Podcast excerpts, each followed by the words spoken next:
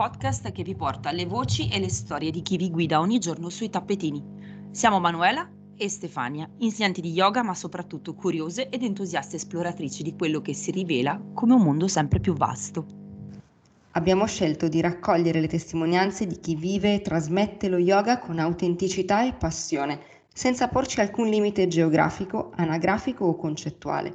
Se ti piace il nostro progetto, aiutaci a farlo conoscere Lasciaci un feedback e interagisci con noi sui nostri canali social.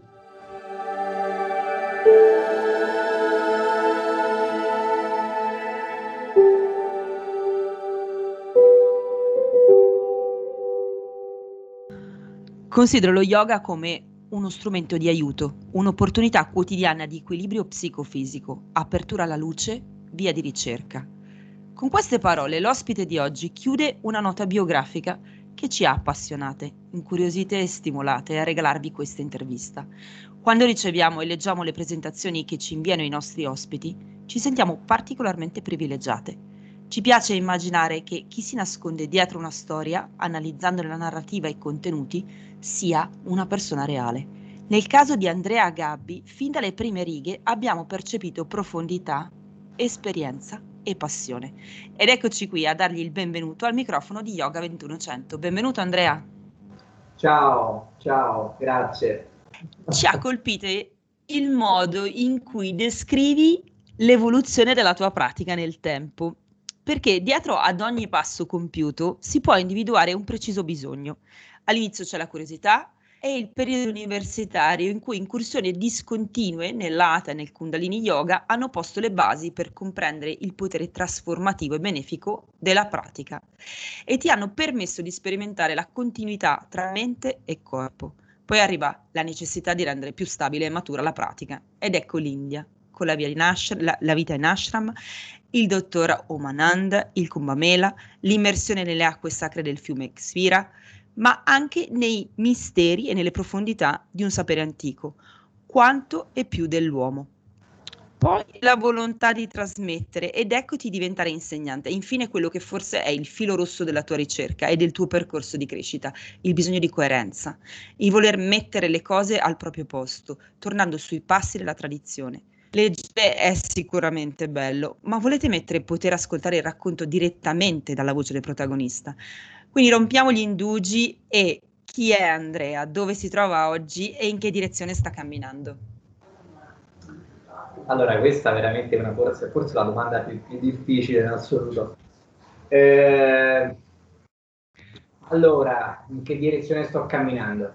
Diciamo che, mh, mm, come spesso accade, poi il significato mh, mm, degli eventi noi lo, lo traiamo a posteriori, no? Per cui oggi, mh, mm, qualche, a 39 anni, dopo un percorso fatto, posso rileggere le mie esperienze passate sotto l'ottica di un percorso che mi ha portato a trovare una, una dimensione, cioè una dimensione umana, una dimensione professionale, ehm, un modo di stare al mondo che non era scontato, come dire, non è stato dato. Um, tu raccontavi un po' qual è stato il mio percorso no? Nel, nello yoga, probabilmente un percorso comune a tante persone, a tanti curiosi, studenti, poi magari futuri insegnanti. È stata inizialmente, come ricordavi, proprio una curiosità. Io ricordo che sotto casa mia, dove abitavo con i miei genitori, eh, c'era questo centro di danza. Eh, dove facevano anche yoga. Io a quel tempo non ne sapevo veramente nulla o, o, o quasi, nel senso era veramente più una, una curiosità molto, molto, vaga, però decisi di, di farmi delle lezioni no? e feci proprio delle lezioni di prova, una di, di, di Kundalini Yoga, la prima, che fu un'esperienza veramente quasi sconvolgente, e poi una di Hatha Yoga, entrambe molto molto diverse, eh, mi ricordo ancora in, questa saletta piccola nel Kundalini Yoga, stavamo a luci spente con delle candele e c'era quello che poi ho scoperto essere il respiro di fuoco, no? che nel Kundalini Yoga è estremamente utilizzato e, e una, turbanti, cioè un ambiente anche eh, diverso a quel tempo rispetto alle mie, insomma, alle mie abitudini. e, e feci queste due lezioni. Furono diverse, però entrambe furono eh, come dire, estremamente interessanti perché quando uscii da lì mi resi conto che veramente c'era una diversa percezione della realtà, anche un mio modo diverso di stare nel mondo, cioè tornavo a casa, era l'ora di cena, stavo a cena con i miei, nel senso veramente vi parlo avevo 18 anni, no? Eh, e ricordo questa sensazione un po' di, um, di calma distaccata che poi oggi so rileggere, no? gli, so, gli so dare anche un significato proprio yogico, cioè, ehm, però lì fu proprio un'esperienza strana e interessantissima.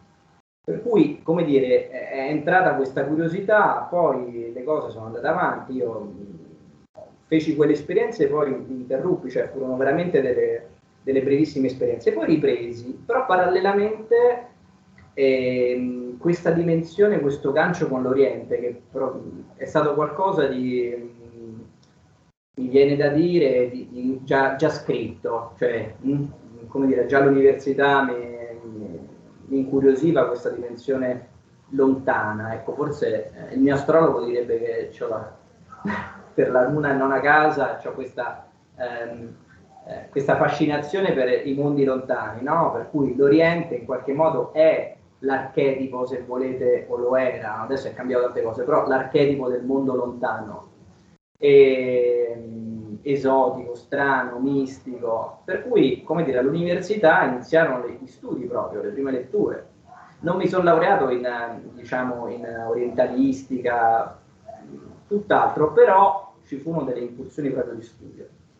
Cominciavano le letture parallelamente perché l'esigenza di comprendere un po' quello che era successo na- nacque su- sin da subito. Poi iniziò la pratica costante, come ricordavate, e, ehm, e quello che no, dicevate, questo filo rosso, che è questa necessità di comprendere in qualche modo un pochino forse eh, no, un po' noi esseri umani abbiamo questo bisogno di, capire, no? anche un po', alle volte può essere anche un po' limitante questo bisogno un po' di, incasellare, di comprendere, però funzioniamo un po' così.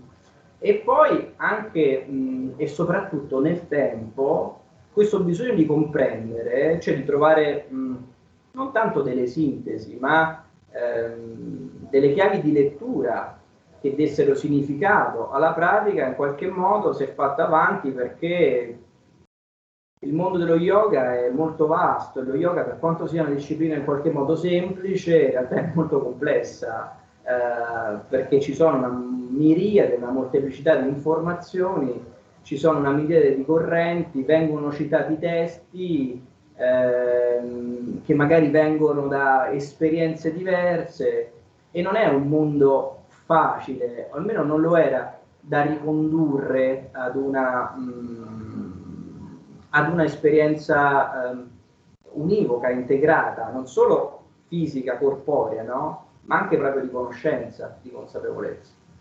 Per cui le cose poi sono andate avanti, c'era la pratica eh, fatta sul tappetino, fatta durante le lezioni, poi c'era lo studio che andava avanti parallelamente, cioè no, miei interessi anche al di là della, della pratica in sé, eh, in studio. E poi c'è stata un pochino, come dire, anche una mia esperienza di, di ricerca personale che prescindeva anche dallo yoga, è passata attraverso esperienze di psicoterapia di ricerca di senso e anche di indipendenza sostanzialmente, che secondo me sono state a posteriori le vere prime esperienze yogiche che ho fatto. Cioè non sono state tanto quelle, cioè sono state anche quelle del tappetino, della, di questa esperienza di un corpo eh, in, in senso sottile che cambia, di una percezione della realtà intorno che si fa più soffusa, più chiara, eh, ma è stata anche appunto l'esperienza di trovare delle chiavi di lettura interiori, e questo mi ha aiutato la psicoterapia, ehm, che offrissero opportunità di liberazione da uh, certe eh, limitazioni interiori, chiamiamole così, che poi ho ritrovato fortemente nel, nello yoga, ma soprattutto quando ho cominciato a studiare lo yoga veramente, eh, perché non bastava in qualche modo il tappetino, cioè non bastava la pratica. La pratica sì, è una grandissima cosa, dopodiché secondo me va aggiunta la, la, conoscenza, cioè lo studio, e allora si capisce di che, magari di che cosa stiamo parlando. Per cui questo bisogno di comprensione va avanti tuttora, eh? cioè, nel senso che mi sento pienamente in itinere, fra 30 anni magari mi rifaranno questa domanda, io a posteriori racconterò un'altra storia. Per il momento la narrazione che ho è questa, cioè di aver trovato nel tempo, anche grazie allo yoga, proprio una mia dimensione, Mm, è stato proprio un, un, percorso di evoluzione, di emancipazione da certe eh, consuetudini sociali, professionali. Eh, io a un certo punto ho lasciato il mio vecchio lavoro, ho deciso di, come magari hanno fatto in quest'epoca diverse persone, però di lasciare il mio vecchio lavoro e di dedicarmi a questa cosa, di partire prima di tutto. La mia idea era prima di troncare, poi è stato inizio ad insegnare, però prima era arrivederci e grazie, non, non, non, non, sto bene, non mi piace quello che sto facendo, non trovo senso in quello che sto facendo, lavoravo nella comunicazione, e che, no, che non è che è priva di senso la comunicazione, attenzione che in quel momento io quello che facevo ancora non rispondeva un po' a un mio bisogno. E per cui di fronte alla proiezione di me stesso in quell'ambito, in quell'ambito professionale, ho deciso di avere coraggio e di riportare a sintesi una cosa che era scissa secondo me al tempo, cioè da una parte una dimensione di interesse, di interesse reale, di passione, che era anche miei, rappresentato anche dai miei studi, e poi eh, invece eh, la vita, mh, la vita del de, del lavoro, la ricerca della, del, dell'occupazione, che viaggiava su dei binari che non erano ancora autentici per me.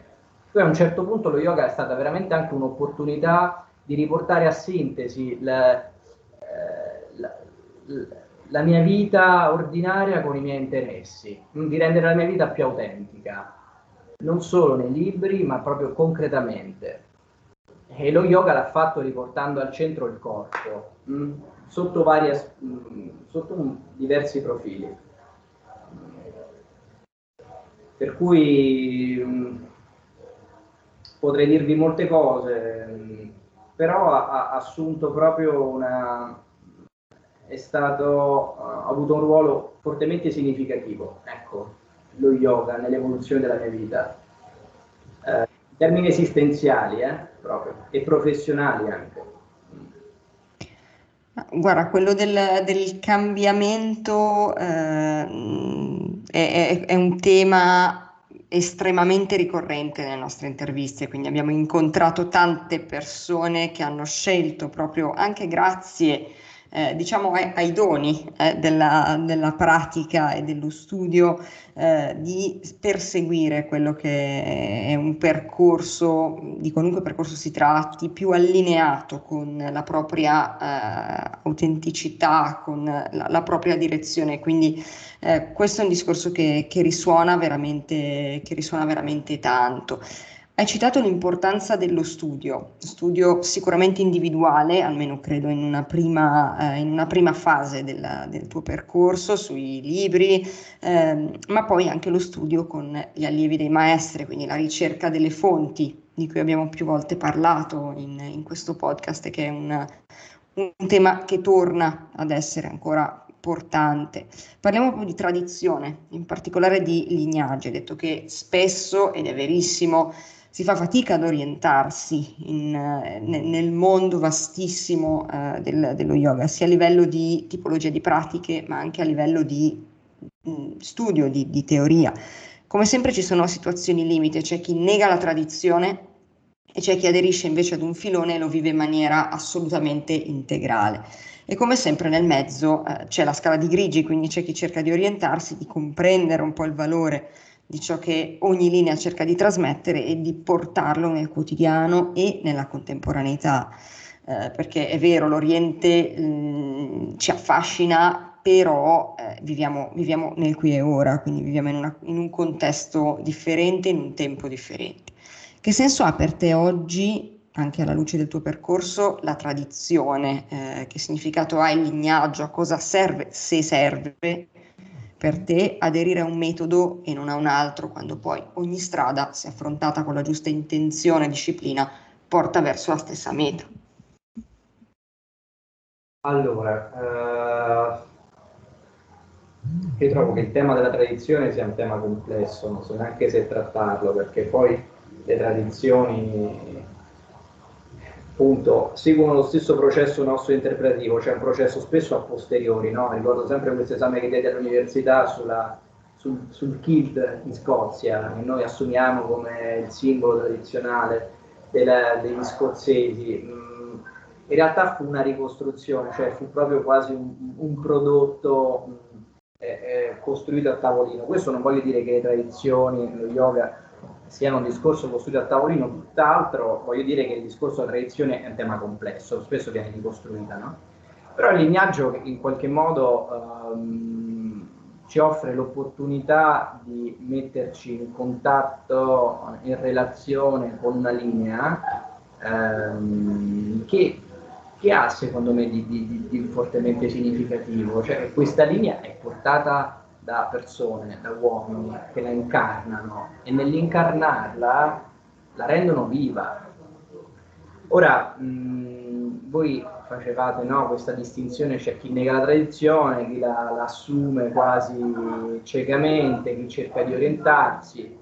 Nella mia vita, nella mia storia personale, alla tradizione in qualche... cioè la scelta di eh, sposare un metodo uh, nel mio insegnamento è stata um, posteriore, non è stata iniziale, perché il mio inizio è stato un po' um, così eh, vario. Eh, già parlare di Hatha Yoga è difficile, nel senso che significa Hatha Yoga, qualcosa è Hatha Yoga, poi Kundalini, e poi all'inizio, voglio dire, quando non ne sai nulla, una,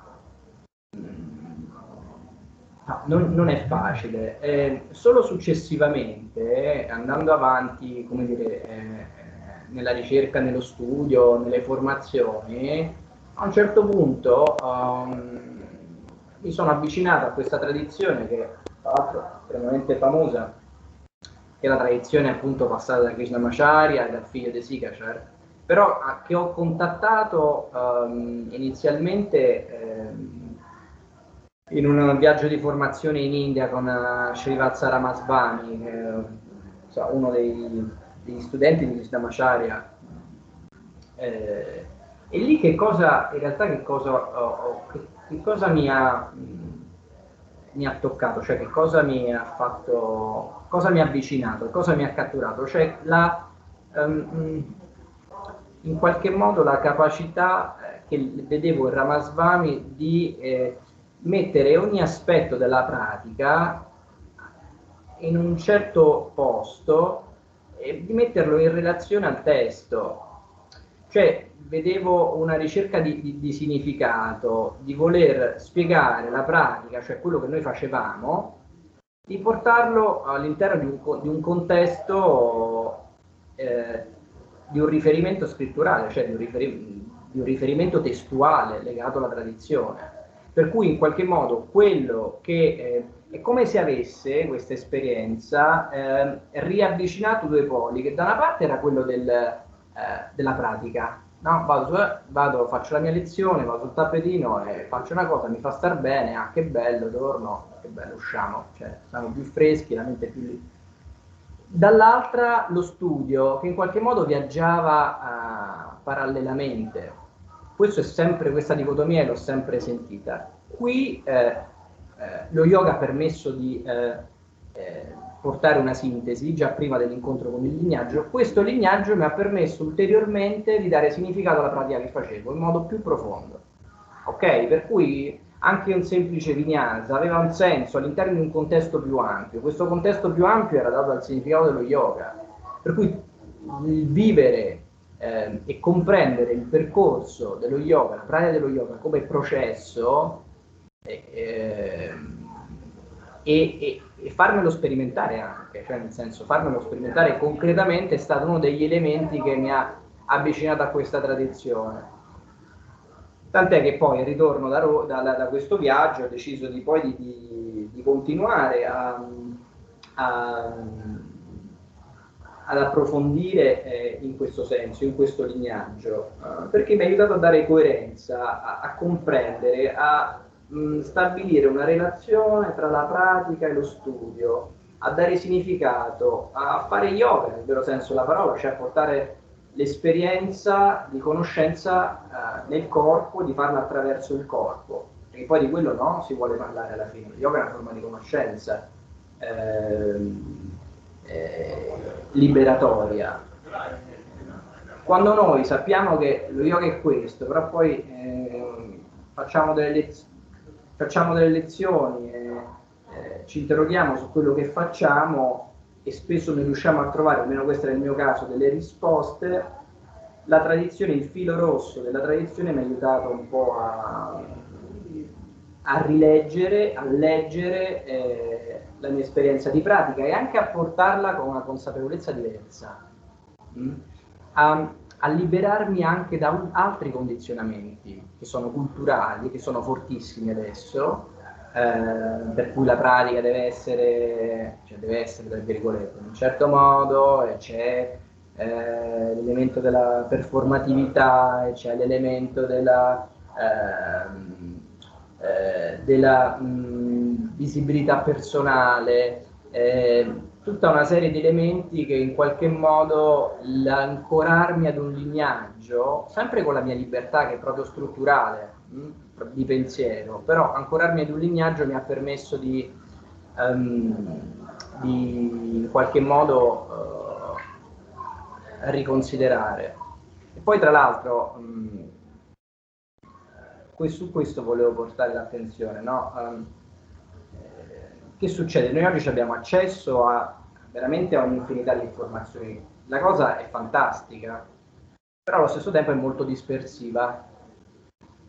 Allora il lignaggio in qualche modo ci può aiutare, proprio anche in un processo di, di formazione personale, a dare unità a, alle varie informazioni. Perché il rischio, se no, che facciamo, e questo accade tantissimo adesso, facciamo un po' questo, un po' quello, facciamo un collage di cose, no? Che poi, più che riflettere magari una sapienza, riflettono un po' noi stessi. E c'è un po' l'ossessione di portare no, noi stessi, ma in realtà non vogliamo portare noi stessi, in teoria, nella pratica. Cioè, siamo un po' dei, come dire, dei canali o comunque dei, dei veicoli eh, e la tradizione, il lignaggio secondo me aiuta anche un po' a, a rimetterci al nostro posto. Almeno questa, questa, è stata un'esperienza che proprio ho fatto e ho condivisa proprio con il con il mio insegnante. Cioè, mi chiedeva, ma che ne, pensa, che ne pensi della tradizione? Ho fatto, guarda, secondo me... Ehm, ehm, quello che, che, in qualche modo ha, ha fatto su, su, di me eh, è quello di aiutarmi a rimettermi al posto giusto, no? Spesso siamo ossessionati dal dover capire tutto, inventare tutto, essere straordinari, essere eccezionali. Invece la tradizione mi dice, guarda, sta tranquillo, date una calmata. Cioè nel senso, già c'è, no? No, c'è un bagaglio di conoscenze, rilassate. Cioè non devi, tranquillo, cerca di comprendere quello che, che stai facendo, vivilo. La tradizione è più grande di te, Mm. Cioè noi viviamo in un mondo in cui ci sentiamo sempre, o purtroppo ci vogliamo sentire stra eccezionali, c'è questo bisogno di sentirsi eh, eccezionali, particolari, no? di portare la verità che l'altro non ha portato. Cioè diamoci una calmata, no? c'era San Tommaso che diceva, ehm, San Tommaso, Tommaso, se non sbaglio, ehm, che diceva siamo nani sulle spalle dei giganti, no? riferendosi alla cultura cattolica, al pensiero ehm, antiologia cristiana che in qualche modo si fondava sul pensiero antico, no? E noi siamo stranani in qualche modo, cioè siamo nani su spalle di giganti di un sapere trasmesso che nella trasmissione è cambiato, si è adattato, però ecco, no? aiuta anche a riportarci, al, secondo me, al posto giusto, mh? Mm? A, a, relativizzarci, eh, a dire mh, mm, rispetto a una vita che passa, no? rispetto a, al cambiamento.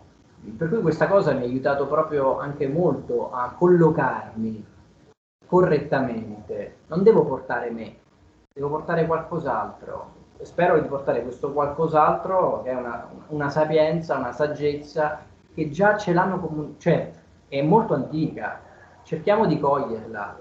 E allora mh, mi ha aiutato molto. E poi l'altra cosa, che in un'epoca in cui veramente c'è la formazione fai da te, no? Per cui faccio un mese di quello, 15 giorni di quello, faccio un po' di mindfulness, faccio un po' di yoga, faccio un po' di quello, ho sto maxi pacchetto che poi mi vado a spendere, no? Lo metto sul mercato, vediamo un po' se funziona o non funziona, per cui tutto si appiattisce poi su un'ottica proprio di consumo. E tu con chi ti relazioni, insegnante? Cioè, voglio dire, mh, spesso con nessuno quando fai questi corsi così, cioè nel senso fai il tuo pacchetto, arrivederci e grazie, via.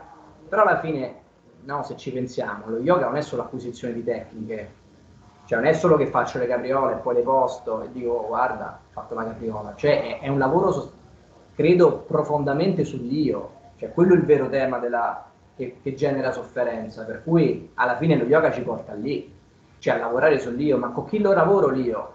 Se io non mi faccio, se, se se, se mi faccio capito, corsi così o piuttosto a questo tipo di formazione. Allora il confronto con l'insegnante che appunto fa parte di una, di una, tradizione, per cui una persona che in qualche modo si è sbattuta negli anni a relazionarsi ad uno studio fatto seriamente, si è messa in discussione, a sua volta ha dialogato con un altro insegnante, diventa l'occasione anche per fare un percorso di crescita in quel senso. Capite? Non so se mi sono spiegato. Cioè, l'insegnante diventa un'occasione di, di confronto, di scambio, che anche questo ci aiuta a, a, ritrovare la nostra dimensione. E mh, in questo De Sigacar diceva che lo yoga è relazione, no? Ci ho messo del tempo a capirlo, non è che mi convincesse inizialmente questa cosa, però eh, adesso eh, capisco, cioè attribuisco un senso a questa Sono relazioni con il nostro corpo, con il nostro respiro, con i nostri stati mentali, fondamentale, ma anche relazione so, cioè il mio sviluppo di coscienza, comunque il mio cambiamento, la mia trasformazione interiore, non, non la sperimento, la comprendo semplicemente raccontandomela, ma è nell'ambito della relazione che io capisco in che situazione mi trovo, no?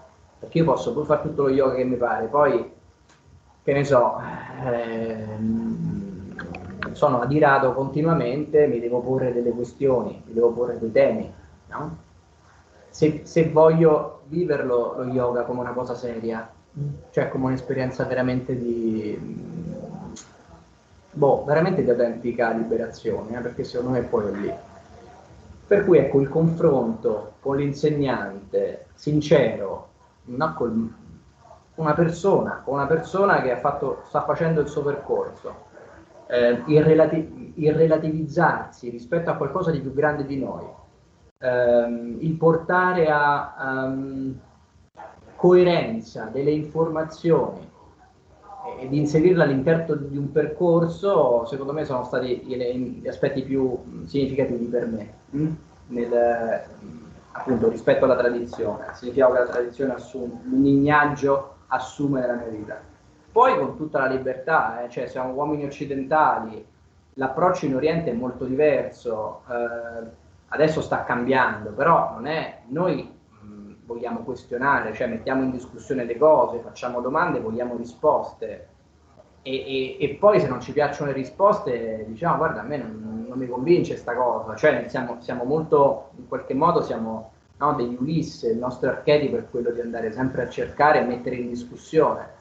In Oriente non era così, cioè mh, quello che dice l'insegnante, il maestro è quello, punto. Ora sta cambiando, però mh, è inevitabile che quando anche le tradizioni, i lignaggi vengono qui, eh, si aprono in un contesto mh, umano, relazionale, eh, culturale diverso, per cui è giusto una postilla su, uh, sul, sulla tradizione, sul lignaggio che seguo, ripeto, anche prendendomi delle libertà, è che è stato forse un ponte tra Oriente e Occidente.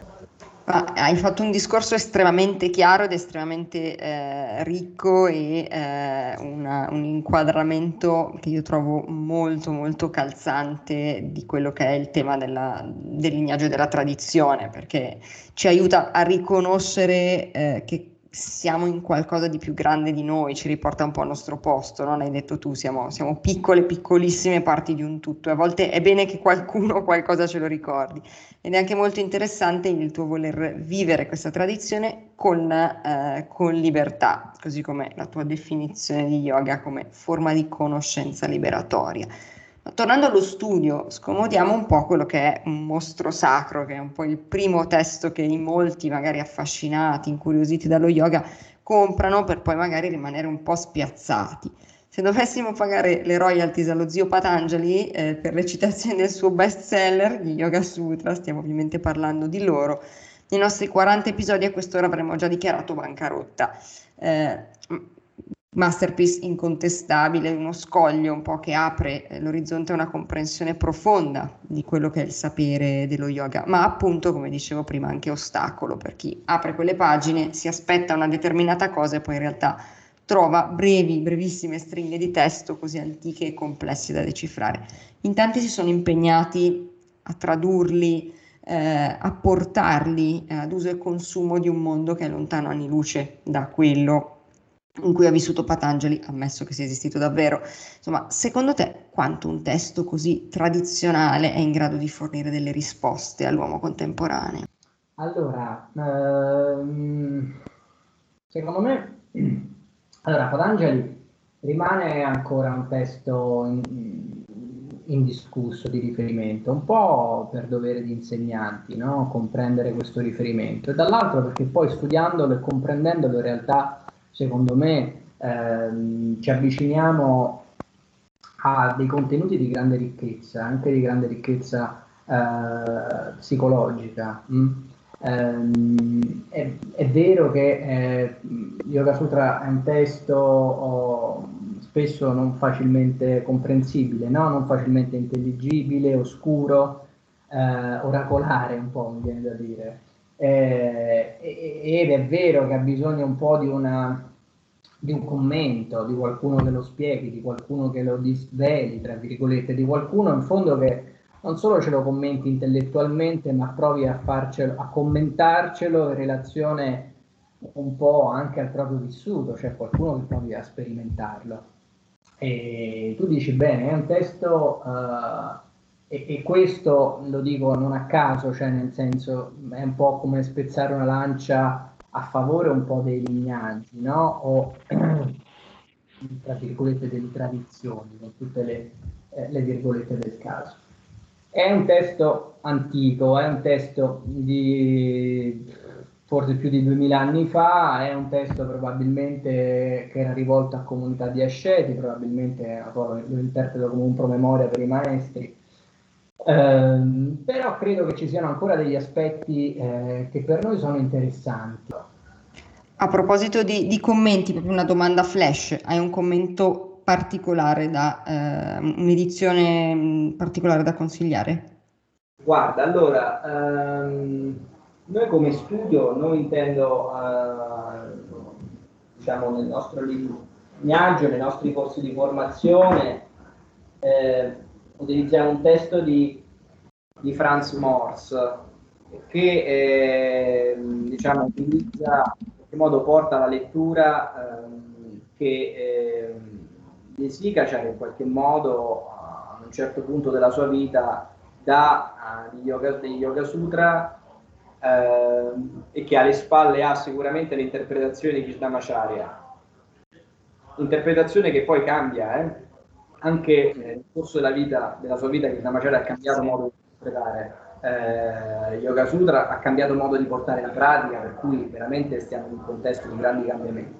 Però questo è un testo abbastanza cioè, valido anche in termini didattici perché mette un po' al posto eh, le cose, al posto loro le cose. E, e poi un altro testo che invece mi è, mi è piaciuto più come analisi psicologica cioè come studio della psicologia degli Yoga Sutra e della psicologia in qualche modo indovedica, per generalizzare, è un testo mh, di eh, Ramakrishna Rao, che mi ha regalato un insegnante delle nuvole, eh, cioè della, della, scuola dove insegno, appunto perché sapeva che a me interessa questo taglio psicologico. Eh, diciamo giusto un minimo no, per contestualizzare. Di fatto eh, Patanjali recupera un po' quello che è un leitmotiv della, della tradizione indovedica che ritorna anche in altri sistemi, no? nel buddismo, penso al Vedanta, penso al jainismo, cioè l'idea che ci siano come due, due realtà, o, o, o se, se, ci mettiamo dal punto di vista uh, dualistico, che è proprio del, in qualche modo di, forse di Patanjali, del sistema filosofico su cui poggia, ma eh, o ci mettiamo dal punto di vista di una visione appunto non duale, di fatto l'idea un po' è che al, ehm, che è al fondo di questi, di questi, testi è che noi eh, possiamo fare ehm, due, due diverse esperienze nella realtà, cioè ci sono due realtà o due esperienze diverse. L'una potremmo dire è un'esperienza ordinaria. Mm. E per, sua, per, la sua stessa natura eh, da, ehm, come dire, da elementi di sofferenza strettamente legati proprio alla dinamica del divenire e dall'altra un'esperienza potremmo dire non ordinaria o, o, o forse eh, vorrei dire straordinariamente ordinaria o comunque un'esperienza che trascende un po' quella ordinarietà, che mostra qualcos'altro rispetto a quell'esperienza ordinaria. E eh, il compito del, in qualche modo del, dello yogin, no, del, del, praticante, dello studioso, è un po' quello di andare a cercare di attingere a questa realtà, a quest- non ordinaria, o questa esperienza non proprio eh, ordinaria. E, ehm, a me hanno sempre colpito uh, per andare nel testo, no? uh, hanno sempre colpito uh, ad esempio i primi quattro, i primi quattro sutra del primo libro? Mm. dove Patanjali in qualche modo ci, ci, condensa tutto, cioè ci dice delle cose forti, importanti. Eh? Eh, basterebbe veramente quello, cioè quei cinque, quei quattro uh, sutra per interrogarci a lungo. Lui ci dice, eh, dice guardate, um, riprendiamo il testo, nel primo, nel primo sutra ci dice, come, come sappiamo, um, Atta Yoga Nushasanam. Ora inizia la trattazione dello yoga, no? Però è anche un richiamo al, al, momento presente, come dire, è solo nell'ora, cioè nel momento presente, nell'istante in cui tu ti poni, torni ad essere presente a te stesso, che puoi iniziare in qualche modo l'esperienza dello yoga. Poi ci dice nel, nel sutra successivo, uh, quello che ci ripetiamo no? uh, spesso, è probabilmente una di quelle citazioni innumerevoli eh, nei vari podcast, che è il sutra numero 2, eh, in cui Patanjali ci dice yoga citta vritti niroda. Lo yoga è, lo raggiungiamo in quello stato in cui riusciamo in qualche modo a ridurre profondamente, a canalizzare mh, mm, fino, magari non so se possibile comunque eliminare, comunque ridurre fortemente, canalizzare, prendere consapevolezza delle città vritti. Mm e Cittavritti non è proprio, non credo che sia una, un contenuto proprio immediato. E, ci arrivo magari fra un istante, però eh, vorrei arrivare al suo successivo. Il suo successivo l'Angelo ci dice il momento in cui riusciamo a realizzare questo, cioè a ridurre queste fritte, a canalizzarle, a pacificarle, in qualche modo la coscienza eh, ritorna a casa, che in qualche modo noi stessi facciamo un'esperienza di ritorno a casa cioè ritorniamo nella nostra dimora e in qualche modo in questo ritorno eh, facciamo una conoscenza di noi stessi eh, diversa dalla conoscenza ordinaria, attingiamo ad un'esperienza diversa da quella in cui siamo ordinariamente. E infatti poi ce lo dice successivamente perché quando non succede quello, ed è il nostro stato ordinario, sostanzialmente quello in cui tutti ci troviamo duemila anni fa come oggi, quando non succede quello c'è eh, una, um, come dire, accade qualcosa, una, una confusione, cioè che lo, eh, l'osservatore interno eh, ehm, la coscienza, potremmo dire, la luce della coscienza, si confonde con l'oggetto della sua percezione. Allora, secondo me qui già c'è veramente tantissima roba, è tanta roba che potrebbe dialogare con la, psicolo- la psicologia contemporanea e veramente instaurare un bel confronto. Se non fosse altro che poi, eh, come dire, il risvolto di Patangeli, dello yoga, non è solamente di natura psicologica, ma anche altro. Mm. Um, allora, rimaniamo un istante su, su questi primi eh, quattro sutra. Quello che sembra dirci no, Patanjali in questi sutra è, ragazzi, fate attenzione perché mh, eh, lo stato ordinario, quello in cui eh, eh, voi vi trovate, non è necessariamente eh, l'unico stato nel quale possiamo trovarci. E, e, e, ci dice di fare attenzione perché noi possiamo anche scoprirci di essere altro rispetto ai nostri, eh, diciamo, processi cognitivi in qualche modo. E, e, questi processi cognitivi vanno un po' compresi. Ehm, se penso al processo cognitivo, no? eh, penso non solo all'atto di dire, che ne so, eh, quella è una sedia, quella è una penna, o, ma è anche il risvolto come dire, emotivo o psicoemotivo che quella affermazione, che quella cognizione genera, genera su, su di me. O nell'esempio della penna, de, de, de, della, c'è una bottiglia, una sedia davanti, calza fino a un certo punto, ma pensiamo nell'ottica di un, di un giudizio, no? una, di una persona che esprime un giudizio nei nostri confronti o noi esprimiamo un giudizio su una persona o su una cosa. Non è solo il giudizio in sé, ma è il risvolto, come dire, psicoemotivo, il risvolto emotivo che questo giudizio genera in noi. E allora Patanjali ci dice fate attenzione perché quel risvolto emotivo, quel cittavritti, rischia di ridurre lo spazio della vostra coscienza, cioè rischia di eh, mh, mm, farvi credere che siete quella risposta emotiva a quella cosa, una risposta emotiva che poi di filtrare, di filtrare.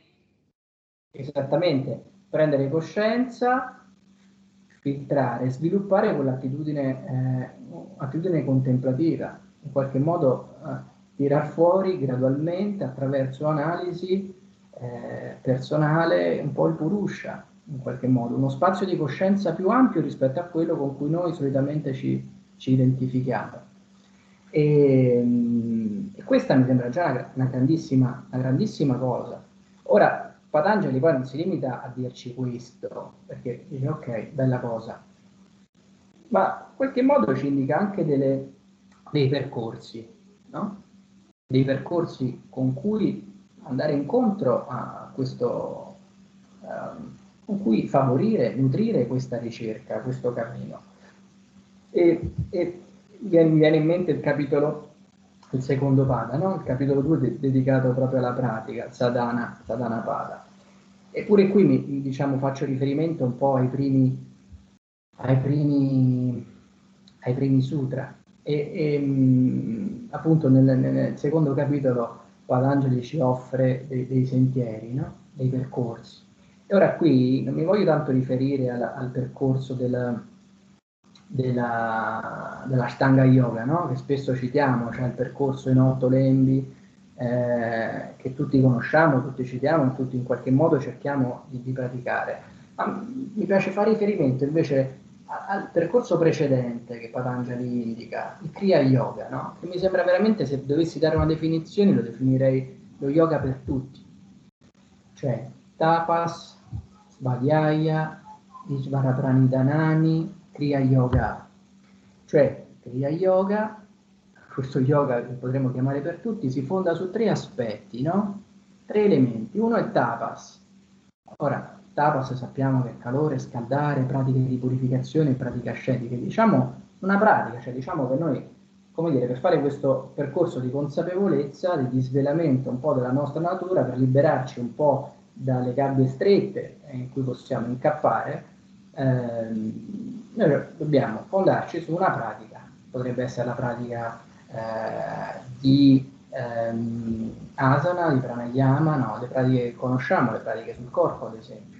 Però poi c'è bisogno anche di eh, svadiaia, cioè di conoscenza di sé, sva, no? Sva, il sé, fare una pratica di conoscenza di sé, che anticamente probabilmente era eh, conoscere se stessi attraverso la lettura e lo studio dei testi sacri, cosa ancora valida, però se uno non ha quell'apertura al testo sacro, però potrebbe essere uno studio di sé che si nutre su, per esempio, una pratica terapeutica, di psicoterapia, di analisi o, o di tante altre cose che in qualche modo cercano uh, altri strumenti che possono metterci in relazione con noi stessi, possono in qualche modo aiutarci a comprendere noi stessi, un po' il conosci te stesso, no? di antica, di greca memoria. E perché? Per capire quali sono le, le nostre dinamiche, cioè quali sono i, i schemi eh, che noi ripetiamo, schemi di pensiero, schemi emotivi e schemi che eh, in qualche modo favoriscono la reiterazione di certi comportamenti dunque di certi vissuti, di certe reazioni. Che, che fanno questa reiterazione? Restringe nuovamente il campo della nostra coscienza, no? Cioè restringe la percezione che noi abbiamo di noi stessi. E allora questo, vediamo, questo lavoro di sguadiaia, di conoscenza su di noi, di quello che realmente ci muove, diventa un altro tassello fondamentale, perché non basta il tapas, basta il corpo, ci vuole pure un lavoro di quest'altro tipo. E poi un terzo tassello Ishvara Pradinadani, no? Ishvara Pranidana, cioè questo, mh, mm, eh, questa, mh, mm, potremmo dire, apertura al mistero, cioè questa um, abbandonare il controllo lì dove non c'è più possibilità di arrivare, no? Questo capire che c'è dell'altro, che magari non ci riusciamo a spiegare, che non riusciamo a identificare, però questo andare incontro anche al nostro limite e accogliere il limite, no? per abbandonarci a qualcosa d'altro. Questo ci aiuta pure, eh? ci alleggerisce, perché ci dice, ok, cioè ci sono dei punti in cui ci possiamo anche fermare, non possiamo controllare tutto, comprendere tutto, capire tutto, avere tutto sotto controllo. E allora questo, questa apertura al mistero, questa... Eh, eh, richiamo anche di un atteggiamento di abbandono in alcuni momenti, secondo me diventa appunto un altro tassello fondamentale, no? soprattutto in una cultura come la nostra dove in fondo non tanto adesso, ma insomma, insomma culturalmente tendiamo un po', si è teso un po' a, a rinnegare il mistero, l'alterità, no? e a rinnegare anche un po', a non accogliere il senso del limite, no? anche del limite umano. Per cui ecco, senza andare sul versante più spinto, più ascetico no, della Stanga Yoga, anche se facciamo riferimento a, al Kriya Yoga, secondo me ecco, Patanjali ci può dire molto, veramente tanto. E poi è chiaro che è un testo che va va interpretato, è necessariamente soggetto a un processo, come dire, ermeneutico, perché ogni cosa è soggetta a un processo ermeneutico. Quando leggiamo un testo di duemila anni fa non possiamo che leggerlo attraverso la nostra griglia, la nostra esperienza, la nostra cultura, no? E questo avviene sempre. Però ecco, credo che, come dire, già questi, questi, questi aspetti, queste riflessioni eh, diano una risposta no? a quello che tu quello che... Assolutissimamente sì, è una risposta anche molto esaustiva, oserei dire, Andrea. Sono riflessioni eh, decisamente personali, ma che comunque sia trovano riscontro e sono assolutamente condivisibili. Chiunque abbia letto Patanjali eh, ritrova questo tipo, di, questo tipo di, di, fondamenta, diciamo. Hai ragione, i primi quattro sutra eh, racchiudono poi quella che è l'essenza e mi è piaciuto moltissimo eh, il tuo commento al primo, al primo sutra, dove è nel qui e nell'ora che si può parlare, osservare eh, ciò che sta succedendo, non è in un altro momento, quindi è nel qui e nell'ora che si vive e non nel passato o in qualcosa che ancora non esiste e che stiamo ancora costruendo. E in questo tipo uh, di contesto, uh, da quello che è un po' il, la filosofia, io passerei a uh, un tema che ti è estremamente caro, ma che è estremamente caro a di Yoga 2100 perché ne parliamo spessissimo che quello è il corpo. Il corpo in primo piano, attorcigliato, stirato, ma anche sconnesso e molto spesso non ascoltato. Se siamo fortunati riusciamo a intuire l'allineamento del corpo, della mente dell'anima solo negli ultimi secondi di Shavasana. Ci piace davvero parlare del corpo e del ruolo del corpo nella pratica, ci piace farlo un po' per monito, un po' per mettere la pulce nell'orecchio a chi crede che eh, per arrivare a capirci qualcosa sia necessario contorcersi come un brezel o mettere la tacca su, sulla prima serie della Shtanga Vinyasa Yoga. Yoga e corpo, come sono legati secondo te? Allora, ehm, guardate, io non sono dire, uno storico dello yoga, però non posso non, mm, non notare come eh, da, da, dalle conoscenze che ho la relazione, eh, del, il ruolo diciamo, del corpo nello yoga è mutato, no? eh, e la relazione dello yoga con il corpo credo che in qualche modo sia inevitabilmente mutata. Questo perché lo dico? Perché ehm, possiamo dire che eh, l'intervento, quello che so, eh, dico, l'intervento dello, del, del, corpo nello yoga è legato un po' alle esperienze dello yoga tantrico, mh, mm, per cui, di cui lo Hatha Yoga è un'espressione e stiamo già avanti nel tempo, cioè stiamo nel Medioevo, tardo, oh, 1400, anche prima, però insomma siamo già avanti nel tempo. E se andiamo a, eh, a leggere un po', a confrontarci con questi testi, eh, ci rendiamo conto che alla fine le pratiche proposte sono eh, essenzialmente pratiche di, di, di, purificazione, di purificazione del corpo grossolano, per cui c'è eh, movimenti di stomaco per liberare gli intestini, eh, proprio pratiche di pulizia interna, sono pratiche di pulizia pranica, ah, questo è il grande insegnamento dello yoga, no? tra gli altri, il prana, cosa fantastica, Nadishodana su tutti, no? che è proprio la pratica per eccellenza di purificazione.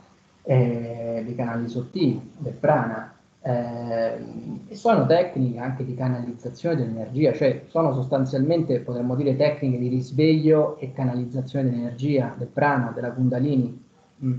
Ora, mh, mm, come dire, le cose sono, sono, sono cambiate, oggi eh, la società è diversa, ehm, non viviamo nelle foreste, non abbiamo quell'attitudine, quell'attitudine ascetica, viviamo per lo più in città, viviamo di media sette ore seduti, eh, seduti no? spesso davanti a un computer, non tutti però in molti, viviamo in città, le città spesso hanno tratti disumanizzanti perché sono piene di cemento, stiamo a mezzo ai palazzi, non vediamo il cielo, lo vediamo no? ah, ogni tanto per passaggi, cioè siamo disconnessi dall'elemento naturale che siamo e, e poi viviamo in un contesto sociale culturale cui viene enfatizzata la performance, viene enfatizzato il successo, viene enfatizzato il riconoscimento personale, spesso per mezzo del successo, cioè sei riconosciuto se hai successo. Mm.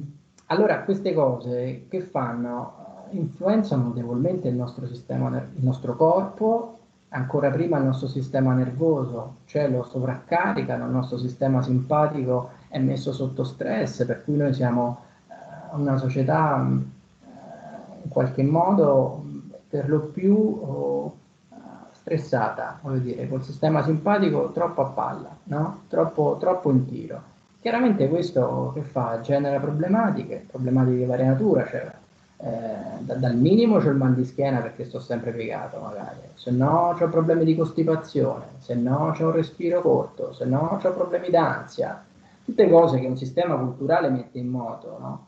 E allora eh, credo che eh, lo yoga si è adattato molto, ha dato una risposta a questo tipo di problematiche, cioè abbiamo scoperto che lo yoga ci fa molto bene, no? questa società, noi in questa società abbiamo scoperto che lo yoga ci fa molto bene e in qualche modo proprio il, il richiamo al corpo ci ha aiutato tantissimo perché comunque è una società molto mentale, molto sparata sulla testa, e, e il recupero del corpo, dell'ascolto del corpo, eh, sono diventate dei, canali privilegiati, no? proprio di, di, trasformazione, per fare delle esperienze realmente trasformative di benessere. Cui, come dire, siamo immersi nel parinama, no? cioè nel cambiamento, le cose cambiano. Lo yoga si è adattato un po', no, un po', si è adattato molto a questi contesti, o meglio, ha dato risposte, eh, ha dato delle, eh, delle, risposte a un nuovo contesto culturale. Credo che mh, la via dei, dei, maestri del Novecento, no? io penso a Krishnamacharya perché faccio riferimento nella mia pratica proprio al suo insegnamento, a quello di Desika, cioè ma non ci sono stati solo loro, però loro che hanno fatto hanno un po' eh, eh, adattato la pratica no? e hanno colto un po' il bisogno, i bisogni, i bisogni cambiano in un certo senso, fino a un certo punto voglio dire, poi ci sono dei bisogni secondo me ancora più profondi, strutturali, sono un po' quelli di Patangeli che rimangono sempre, però altri cambiano, ok? Perché non stiamo nelle foreste, abbiamo un certo tipo di alimentazione, viviamo in città e stiamo al computer, per cui i bisogni cambiano. Allora la capacità di adattare la pratica al, al, al contesto, al nuovo contesto, credo che sia, sia, la chiave. Ed è stata la chiave, ad esempio, appunto di Krishnamacharya, che ha cambiato poi modalità di, di, di, di, insegnare molte volte, perché cambiavano poi le persone. Un conto il corpo di un ventenne, vegetariano che pratica da quando ha dieci anni, un conto il corpo di un signore, ok, magari mm, che già sta avanti con gli anni, ok? Dobbiamo forse necessariamente declinarci su un corpo diverso, su bisogni diversi. Nella tradizione che, ehm, però attenzione, mm, mi è da dire, senza perdere il filo rosso, cioè senza perdere ehm, come dire, l'obiettivo, chiedendoci sempre che cosa stiamo facendo, perché lo stiamo facendo e dove stiamo andando. Perché se io faccio una pratica per solamente per tonificarmi, io non so più se sto seguendo la giusta direzione. Ehm, perché poi eh, subentrano altri attaccamenti, cioè subentrano altre dinamiche. Mm, stavo dicendo, nella, nella, nella, nel viaggio che seguo si parte molto dalla, eh, dalla, dalla, mm, dalla condizione della persona, Mm. dai bisogni della persona, anche dalle richieste specifiche della persona, dallo stato psicofisico in cui la persona si trova. E si procede con gradualità, con attenzione, si procede piano piano, mi viene da dire, nel rispetto del corpo, dello stato psicofisico e della condizione specifica del soggetto, delle esigenze del soggetto. È inutile che io prendo e che ne so, apro, metto a far fare un principiante nel contesto culturale di cui abbiamo parlato, delle pratiche, che ne so, di, che trovo per dire nell'Hatha Yoga pradipika. Ehm, cioè, oltre a essere inutile, è dannoso. Per cui mh, eh, questo procedere gradualmente, mettersi in relazione con i bisogni delle, de, delle persone, eh, senza perdere di vista però l'obiettivo un po' della pratica, credo che sia la via, la via, la via giusta, la via, la via, migliore, quella a cui io in qualche modo rispondo, sento, sento più mia. E, e anche perché mh, se ci pensiamo, in, fondo, nel tempo, nella nostra società, Bon, chiaramente non voglio parlare per tutti, no? però tendenzialmente lo yoga ha un po' perso quella sua finalità ascetica e ha lasciato emergere maggiormente una finalità terapeutica, mi viene da dire. No? Cioè io personalmente penso di svolgere un ruolo di cura e, e mi piace svolgere il ruolo di cura, no? per cui mi piace entrare in relazione col bisogno della persona e poter nelle mie possibilità limitata agli strumenti che ho, alla sensibilità che ho, poter offrire no, una, una, risposta che magari passa, no? magari passa semplicemente, tra virgolette, per un ascolto del corpo, per un sentire il corpo, per un sentire la vita che scorre nel corpo, quello che pulsa dentro, per un muovere il corpo all'interno di un respiro, un respiro lento, fluido, ritmato, Cioè, tutto questo ha un grosso impatto sul corpo, sul nostro sistema nervoso, nervoso sulla nostra qualità di presenza e che può essere di per sé già qualcosa di semplice ma altamente trasformativo. Mm, e magari poi aprire ad altre domande, no? cioè far fare una, una, esperienza che nel suo piccolo è illuminante e per cui in qualche modo disvelante di quello che può essere la nostra natura. E, ehm, e, e dicevo, io mi rendo sempre più conto di quanto veramente il respiro sia, sia la consapevolezza del respiro sia veramente trasformativo poi noi possiamo muovere il corpo sopra in tanti modi a seconda delle nostre disponibilità o meno, però poi a quel punto diventa una coreografia esterna. Il vero lavoro lo facciamo all'interno, nell'ascolto, nel respiro, eh, perché è vero che noi siamo sempre con, con, in qualche modo connessi, no? Adesso si parla molto di tantrismo, siamo già immersi, siamo già connessi, non dobbiamo scoprire niente, no? Questo probabilmente è assolutamente vero. Siamo immersi nella coscienza, siamo coscienza, però non ci rendiamo conto, cioè nel senso siamo talmente magari presi da città briti, da disallineamenti interni, da attitudini nevrotiche, da uh, mille pensieri, da disconnessione con il corpo che no? Non so quanto riusciamo poi a renderci conto. Eh, questa è una riflessione che secondo me, eh, come tutte le riflessioni che si fanno qui a Yoga 2100, apre veramente eh, l'orizzonte perché poi diventa anche un'osservazione di quella che è la cultura e le culture pensiamo di essere diversi, pensiamo di, eh, di, appartenere a tradizioni e identità, ma la realtà dei fatti è che bene o male tutte le culture dicono la stessa identica cosa. Quindi questo passare da uno stato di, da, questo ritornare da una condizione di totale eh, confusione, di totale, eh, come dire, ehm, frenesia delle citti a uno stato di, eh, di calma, a uno stato di autenticità e a quello che è poi alla fine il vero essere.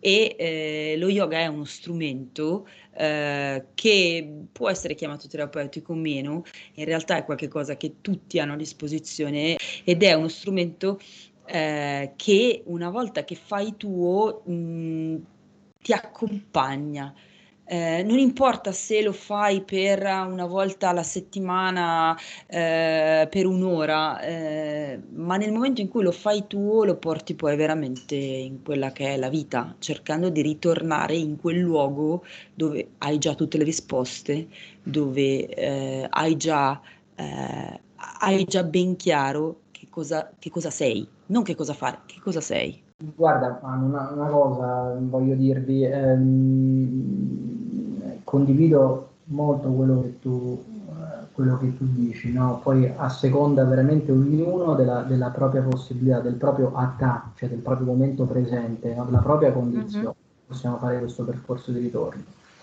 Anzi, poi da noi no, ci viene sempre ripetuto, partiamo da attà facciamo un percorso, ritorniamo a, a ta, cioè partiamo da, dall'ascolto di noi, facciamo un percorso, questo percorso lo facciamo nella pratica, questo percorso nel respiro, nel corpo, nell'ascolto è un percorso trasformativo, poi ci riporta alla ta, cioè ci riporta a nuova eh, eh modalità, eh, nuova, a un nuovo ascolto di noi stessi, no? a nuove esperienze di noi stessi. Però c'è un rischio, cioè è il rischio che noi in qualche modo ehm, appiattiamo lo yoga su uh, quei parametri culturali che in qualche modo, in qualche forma noi con lo yoga vogliamo curare. Cioè, mi spiego meglio, eh, noi abbiamo una società che purtroppo è un po' colpita, un po' malata di eh, ehm, eh, competitività, ehm, ideali di performatività, eh, di successo, alla peggio di, di, di, di esibizionismo, mo, non voglio, però ci stanno no, queste cose. Se noi in qualche modo appia- ehm, appiattiamo la pratica dello yoga su questi valori, noi perdiamo un po', secondo me, la, la scommessa e lo yoga perde anche, perde anche la sua eh, possibilità di svelare di essere eh, strumento per svelare una nuova esperienza, no? per portarci a una nuova esperienza, per anche aprire una visione alternativa. Mi piace molto questa cosa dello yoga, aprire ad una visione alternativa, eh, proprio rispetto a certi modelli su cui, eh, culturali su cui eh, lo yoga rischia di appiattirsi. E questo mi viene in mente perché poi facevi il discorso dello yoga per tutti, no? Eh, non è che tutti hanno la fortuna di essere eh, normadotati e di poter fare certe cose, ma non è il fare certe cose che è lo yoga, no? È il poter tornare in, co- in una certa connessione, permettere a tutti di poterlo fare, no? Assolutamente sì. Io ho, incontro persone, ma a livello quotidiano, che quando poi eh, scoprono che sono un insegnante di yoga, l- rispondono spesso, ho avuto queste risposte, ah, a me lo yoga farebbe tanto bene, ma io non sono flessibile. Ma quella è veramente l'ultimo dei problemi de- del praticare yoga, assolutissimamente, l'essere flessibile.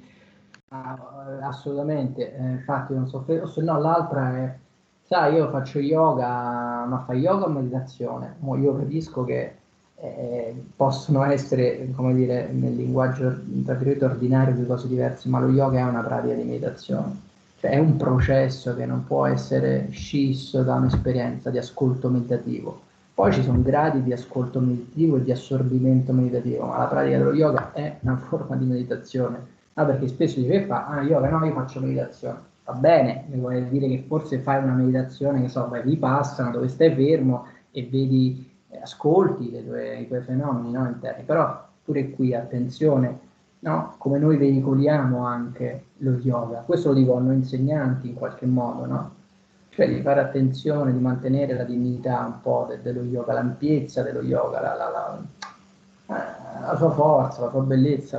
E come si inserisce lo yoga in un mondo centrato sull'individuo, ma che allo stesso tempo chiede a quell'individuo di omologarsi. Quindi anche gli indiani stessi hanno, hanno eh, capito che sostanzialmente lo yoga diventa un business e quindi ci sono corsi di formazione residenziali, eh, workshop, grandi nomi, grandi promesse, insomma a volte è veramente complesso trovare autenticità e trovare il vero significato della pratica in questo allora, mio, eh, mi piacerebbe aver, dire, vissuto lo yoga alla fonte. Di fatto, boh, forse, forse Shiva solo ha vissuto lo yoga alla fonte. Eh, ho fatto delle esperienze in India, come tanti, ho fatto delle, form- delle formazioni, eh, più di una fuori, e sono state in realtà esperienze molto diverse tra loro. Eh, e quello mi ha subito fatto capire una cosa, che poi è confermata dagli studi, che lo yoga è qualcosa di molto regionale, di molto locale. Poi i riferimenti ad esti sono quelli e si cerca di, arrivare no, ad uno stesso punto, ok? Perché poi insomma si fa riferimento sempre a certi testi e per cui però le modalità sono molto diverse. Ad esempio io e la prendo forse un po' larga, ma rispondo alla domanda. La, la, prima esperienza che feci in Ashram per diversi mesi fu un'esperienza molto interessante, ma pure la seconda fu un'esperienza interessante, ma questa per, per alcuni aspetti, perché in qualche modo lì, tra l'altro, mi sono reso conto che, ad esempio, lì la pratica dello yoga era pratica sostanzialmente di purificazione, purificazione di, proprio dei contenuti emotivi, cioè ad esempio si faceva tanto yoga della risata, si facevano delle pratiche proprio di di purificazione, di purificazione, pratiche di bastrica molto forti, al limite per quello, cioè c'è, no, c'è una differenza potremmo dire, cioè pratiche che qui sono, si possono portare, cioè nel senso rischi secondo me, e poi appunto una persona che viene che c'è mal di schiena, diciamo non è proprio la pratica, la pratica adatta. Mi sono reso conto per cui che l'esperienza locale è molto lo yoga, che ogni regione porta un po' il suo yoga e che è molto legata al processo di purificazione, la pratica. E, ehm, però ecco, in quell'esperienza, eh, in quell'esperienza dell'ashram, però mi sono avvicinato un po' ad una dimensione che non so come dirti, molto suggestiva, ehm, molto esotica, cioè mi sono sentito veramente in un altro mondo in qualche modo. Se era forse una dimensione legata, appunto c'erano degli elementi molto suggestivi, canti continuamente tutta la notte, il rituale, la preghiera che scandeva il tempo. E, ehm, eh, sai, questi risvegli all'alba, l'esperienza l'esperienza, ehm, eh, l'esperienza del, del Kumbamela che per quanto adesso è molto, credo più sia il Kumbamela di una volta, nel senso strapartecipato, anche degli elementi se vuoi un pochino commerciali, oserei dire, ma forse è troppo dirlo così, comunque molto partecipato. Eh, però l'immergersi nel fiume, no? nel fiume Cipra, uno dei fiumi sacri indiani, ma che che di per sé può sembrare una banalità, però vissuto in quella rete di significati, in quel contesto, mi ha come, è come se lì avessi respirato un po' un legame tra cielo e terra. Ecco la, la cosa che ho sentito tanto in quell'esperienza è una vicinanza del, del, cielo, tra virgolette, come una presenza degli dei, non so come dirti, cioè ci sono delle energie, ci sono delle forze, c'è un'apertura no? un'apertura al mistero, all'altro, all'alterità, al sacro, chiamala come vuoi, che qui noi soffriamo molto, che qui abbiamo noi un po' schiacciato. E allora per questo ti direi, lì è stata un'esperienza in questo senso molto forte, molto significativa, il ruolo diverso del maestro che lì eh, non è messo in discussione assolutamente, mentre noi non è che mettiamo in discussione, però ci piace fare domande tendenzialmente, no? Ci piace in qualche modo mettere in discussione, ma anche per capire, non è che lo facciamo con cattiveria, lo facciamo perché è un po' nella nostra cultura. Insomma, delle cose che mh, mi hanno veramente gettato uno sguardo verso altre eh, modalità di esistenza, verso un'altra cultura. E mh, diversa è stata l'esperienza invece con la Shivrazza Ramasvami, in cui lì Secondo me già c'è molto più forte la presenza dell'Occidente, evidentemente il contesto culturale in cui è nata la pratica è stato un contesto culturale diverso, già c'era la presenza dell'Occidente, ehm, è, è, più in qualche modo il modo in cui è stato veicolato il messaggio di Krishnamacharya e poi di Sikachar, ehm, in qualche modo è stato un po' pulito da aspetti di religiosità, si è portato il in quanto eh, lavoro sulla mente, no? capacità di canalizzare e, e, basta, levando un po' quegli aspetti che possono essere un po' difficili per noi da digerire o per, per la nostra cultura volendo da digerire, no? legati un po' alla religiosità, alla sacralità. Per cui esperienze diverse, yoga locali. Mm, ehm, però ecco questa apertura, questo scenario, questa suggestione proprio di elementi, questa circolarità tra cielo e terra, permettetemi poi di andare su, tra virgolette sul poetico, sull'immaginativo, però questo sentirsi no, in relazione, di avere uno sguardo aperto, di non essere schiacciati su se stessi, e, che è propria della cultura vedica poi sostanzialmente, cioè è nei Veda che noi troviamo questo. E, infatti era una scuola anche legata al Vedanta, mm, per cui poi dipende dove capiti, no? E, e poi no, eh, tornando alla, alla, tua domanda, dici anche loro non sono mm, eh, scevri da discorsi legati al business. Questo è assolutamente vero. Mm, credo che lì ci sia stata una dinamica proprio di globalizzazione. Non ci dobbiamo dimenticare che, che eh, l'India si è sentita colonizzata, mm, ha avuto la dominazione straniera, la dominazione britannica, in qualche modo si è sentita colonizzata e secondo me nella sua storia, nel suo vissuto, nella sua memoria, porta questa esperienza di, di eh, colonizzazione e credo che a un certo punto gli indiani si siano anche incazzati a ragione perché vedevano, vedevano eh, magari gli occidentali no? che andavano lì in India, studiavano verso dei maestri, studiavano presso uh, delle scuole, facevano delle esperienze, poi tornavano in Occidente, si rivendevano il pacchetto che avevano, che avevano vissuto lo magari distraevano un po' da, da, dal contesto in cui l'avevano vissuto, se lo rivendevano lo buttavano sul mercato. Questa è un'offesa che tu fai eh, ad una nazione, ad un popolo in qualche modo dove questa esperienza si tramanda, si tramanda nel tempo, no? Cioè, e per cui posso capire che se vuoi questi comportamenti possono aver sollecitato anche negli indiani una risposta del tipo vabbè ho capito allora mo pure noi eh, in qualche modo mh, mm, eh, facciamo i nostri pacchetti, vendiamo il nostro prodotto, cioè facciamo la nostra esperienza un prodotto vendibile e mettibile sul mercato, perché ormai il mercato domina qualsiasi cosa. E, mh, non è un caso che voglio dire, l'India ha una riscossa un po' nazionalistica, no? anche in aspetti che non sono sempre piacevoli, eh, però sotto certi aspetti io la capisco questa risposta nazionalistica, no? magari non la, non l'appoggio, però posso capire un po' il, il seme da cui, da, da cui proviene e adesso lo yoga un po' in India da qualche anno ormai è diventato un po' un vessillo, no? stanno ricostruendo un po' una tradizione, la mia impressione, non voglio dire che sia così, la mia impressione è che stiano un po' ricostruendo una tradizione, la stanno utilizzando un po' come un vessillo identitario, che è comprensibile se noi pensiamo che noi comunque siamo arrivati lì e spesso con un atteggiamento da, no? dall'occidentale, dei padroni, dei coloniali, di superiorità, certo. Di sì, superiorità. E poi abbiamo preso e abbiamo venduto cose che in qualche modo venivano no? da lì. Rimaniamo nell'intersecarsi di quella che è Oriente-Occidente, Occidente-Oriente eh, a livello filosofico mm-hmm. e eh, lo facciamo attraverso una citazione. Attraverso gli esercizi essa mette il corpo in contatto con l'interezza dello spirito, come risulta dagli esercizi del pranayama, in cui il prana è al tempo stesso il respiro e l'universale dinamica del cosmo. Quando l'azione del singolo è contemporaneamente un evento cosmico, l'emozione fisica si collega con quella spirituale. Ne deriva una vivente interezza che nessuna tecnica, per quanto scientifica sia, potrà mai produrre.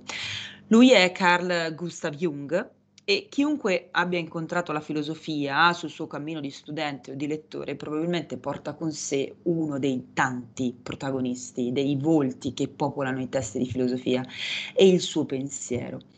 Per te l'incontro con il pensiero di Arthur Schopenhauer è stato la miccia che ha acceso il tuo interesse per questa disciplina, o meglio, per quello che è quello che chiamiamo un po' l'orientalismo anche. Oltre ad aver dato il nome al tuo migliore amico peloso, ad un certo punto i pensatori occidentali hanno iniziato a volgere lo sguardo verso est, ad incuriosirsi nei confronti dell'Oriente. Jung, che abbiamo citato, esplora lo yoga, Schopenhauer trova nelle Upanishad l'emanazione della più alta saggezza umana. Quali aspetti della filosofia orientale a tuo avviso hanno catturato pensatori del loro calibro e possono catturare tuttora un uomo occidentale senza farlo però scivolare nella trappola della New Age? Ehm, allora, direi, ma eh, è interessante la citazione che, la citazione che hai fatto eh, e riferimento appunto, sì, grazie a Schopenhauer. Ma allora, per, in qualche modo, così, per eh, semplificare, direi che mh, l'Oriente ha offerto mh, all'uomo occidentale una chiave di conoscenza di sé a partire dalla, dall'ascolto di se stessi, attraver- a partire da un ritorno alla propria interiorità, mettiamola così.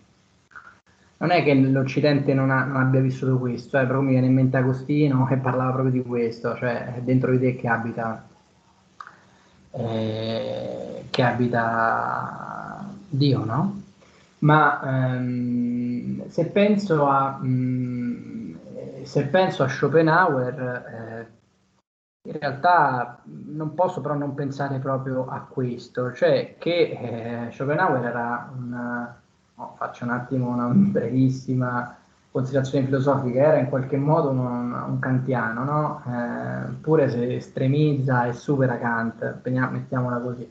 Kant diceva, vabbè, noi banalizzo, eh, però tanto che stiamo facendo una chiacchierata eh, diceva noi possiamo, possiamo conoscere della realtà, non possiamo conoscere la realtà in sé, mh? Mm?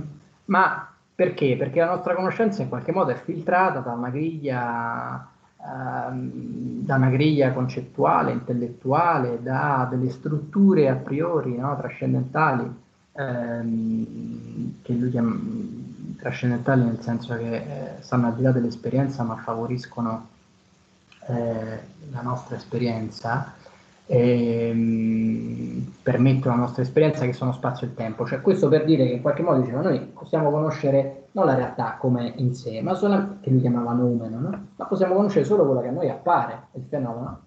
Lui parte da qui e in qualche modo dice, mm, come dire, eh, si appoggia sulle riflessioni di, di Kant, però quello che lo solletica credo, no? ancora di più, e andare a quello che l'ha solleticato ancora di più, e in qualche modo, secondo me, con tutte le differenze del caso, è quello che ha solleticato anche noi, comuni eh, così, ricercatori, è, è, quello che stava al di là della rappresentazione. Cioè, a Schopenhauer gli interessava un po' il numero, per dirci, cioè, perché lui pensava di averlo compreso, di averlo sentito.